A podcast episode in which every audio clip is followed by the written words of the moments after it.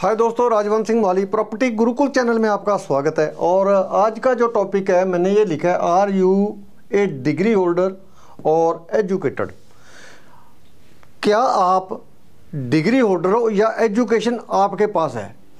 Degree holder होना और चीज़ है, एजुकेशन होना और चीज़ है। एजुकेशन का मैं ज़्यादातर मतलब ये जो बोलता हूँ, अप्लाई करना अपनी नॉलेज को, अपनी एजुकेशन को अप्लाई करना, क्योंकि मैं ये कहता हूँ, knowledge is not power, applied knowledge is power. यदि आपको नॉलेज को अप्लाई कर सकते हो तो फिर तो आप एजुकेटेड हो।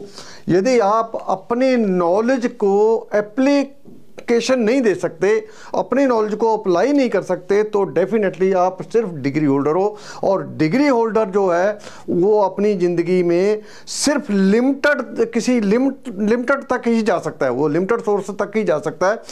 तोता को जितना पढ़ाओगे, उतना ही पढ़ लेगा। शेर को जितना पढ़ाओगे, उतना पढ़ लेगा। सांप को जैसा भी वो ट्रेनिंग देता है, उसी तरीके से उतना ही करेगा, उससे ज़्यादा नहीं कर सकता। ज़्यादा करने का मतलब है मत्था मारना, मत्था बार बार मारना, किसी चीज़ में मत्था मारना। मैं से रियल स्टेट में भी मैं यही हमेशा बार बार अपनी ट्रेनिंग में बताता हूँ कि भाई किसी भी जब आपके पास रियल स्टेट देखने जाते हो तो उसको हर एंगल से देखना है। जो सामने वाला बंदा है, आपको हो सकता है एक एंगल से दिखा रहा हो कि इसमें कोई मैरिज पैलेस बन जाएगा जी, इस प्रॉपर्टी में ये हो जाएगा, वो हो जाएगा। मैं ऐसी प्रॉपर्टी एक देखी थी जो हरियाणा में थी और ये इस तरीके से मेन रोड के ऊपर उसका 608 फीट का फ्रंट था। 608 फुट का। तो जो बंदे ने मेरे को प्रॉपर्टी दिखाई, वो ये कह के दिखाई, या तो सर आप इसमें स्कूल बना सकते हो बहुत बढ़िया, और या इसमें कोई मैरिज हॉल का काम हो सकता है।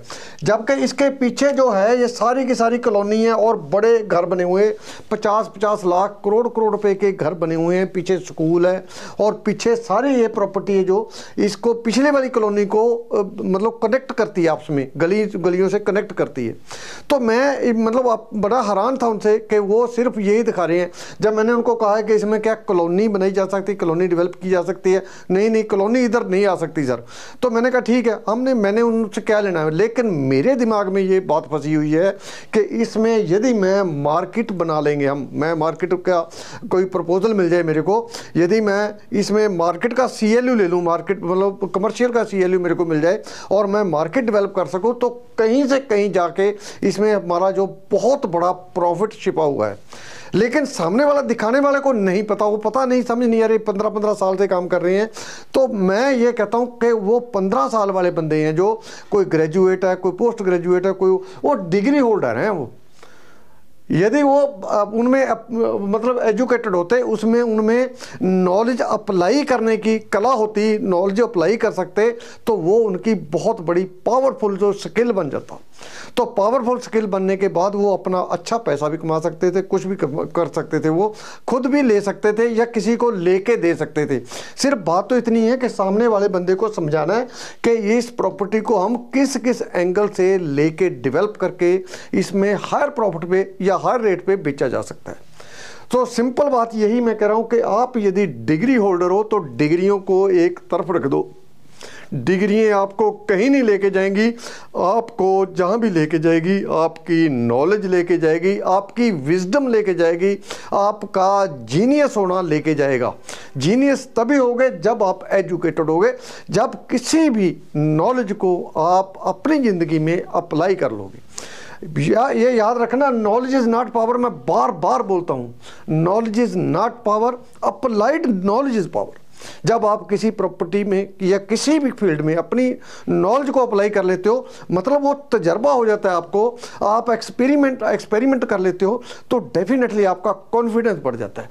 वो कॉन्फिडेंस ही आपकी ताकत बनता है। सो so, आपने एजुकेटेड बनना है भाई डिग्री होल्डर नहीं बनना। डिग्री होल्डर तो पता नहीं कितने भरे पड़े हैं। और हर साल पता नहीं कितने कितने कॉलेजों में से यूनिवर्सिटीज़ में से डिग्री होल्डर निकल रहे हैं। और वो क्या कर रहे हैं आगे? बेरोजगारों की जो गिनती है, वो बढ़ा रहे हैं। सो हमने बेरोजगारों को तो चलो हमारे पास अभी ज़्यादा वो नहीं है, मैं समझता हूँ इलाज नहीं है, लेकिन जो आदमी अपनी नॉलेज को अप्लाई करना लग जाएगा तो अपने लिए पैसा कमाना उसके लिए बड़ी बात नहीं है। बहुत छोटी बात हो जाती है तो आपको जितनी बाहर, ये डिग्री होल्डर को जितनी आपको जितनी इनको सैलरी मिलती है, दस हज़ार, पंद्रह हज़ार, मैंने पहले भी बताया था कि अमलों में कोई लड़की दस हज़ार रुपये महीने पर काम कर रही है, जो एम बी ए की हुई है जिसने। और एक जगह पे और भी मैंने बताया था कि एमबीए करने के बाद उसको बीबीए करने के बाद उसको मलेर कोटड़ा में सिर्फ़ पाँच हज़ार की नौकरी मिली थी। तो ऐसी नौकरी क्यों मिली है कि उनके पास डिग्री है एजुकेशन नहीं है विजडम नहीं है सियाणप नहीं है? यदि उनके पास सियाणप आ जाए तो दस हज़ार को लात मार दो और कल ही उनके पास बीस हज़ार तीस हज़ार की ऑफ़र आएगी डेफिनेटली आएगी। सो so, आपने डिग्री होल्डर नहीं बनना मेरे भाई। जो मेरे व्यूर्स हैं जो मेरे को मेरे दर्शक हैं मेरे को प्यार करते हैं उनके लिए यही संदेश है मेरा कि भाई डिग्री होल्डर नहीं बनना एजुकेटेड बनना है। अपने अंदर एक जज्बा लाना है सीखने का। अपने अंदर जज्बा लाना है कि किसी भी चीज़ का अनालाइज कैसे करना है। अनालाइज कैसे करना है? एनालिसिस करोगे, तभी बात बनेगी। इंटेलिजेंट इन्वेस्टर में जो बेंजामिन ग्राहम ने सबसे बड़ी बात कही है, जो तीन बातों का ध्यान रखना, उनमें सबसे पहला पॉइंट है जो एनालिसिस कही है एनालिसिस है, फिर सेफ्टी ऑफ़ प्रिंसिपल है, और तीसरे नंबर पर आरओआई है।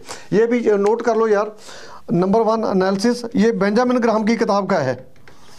एनालिसिस और नंबर दो पर safety of principal PPL principal लिख दो ये।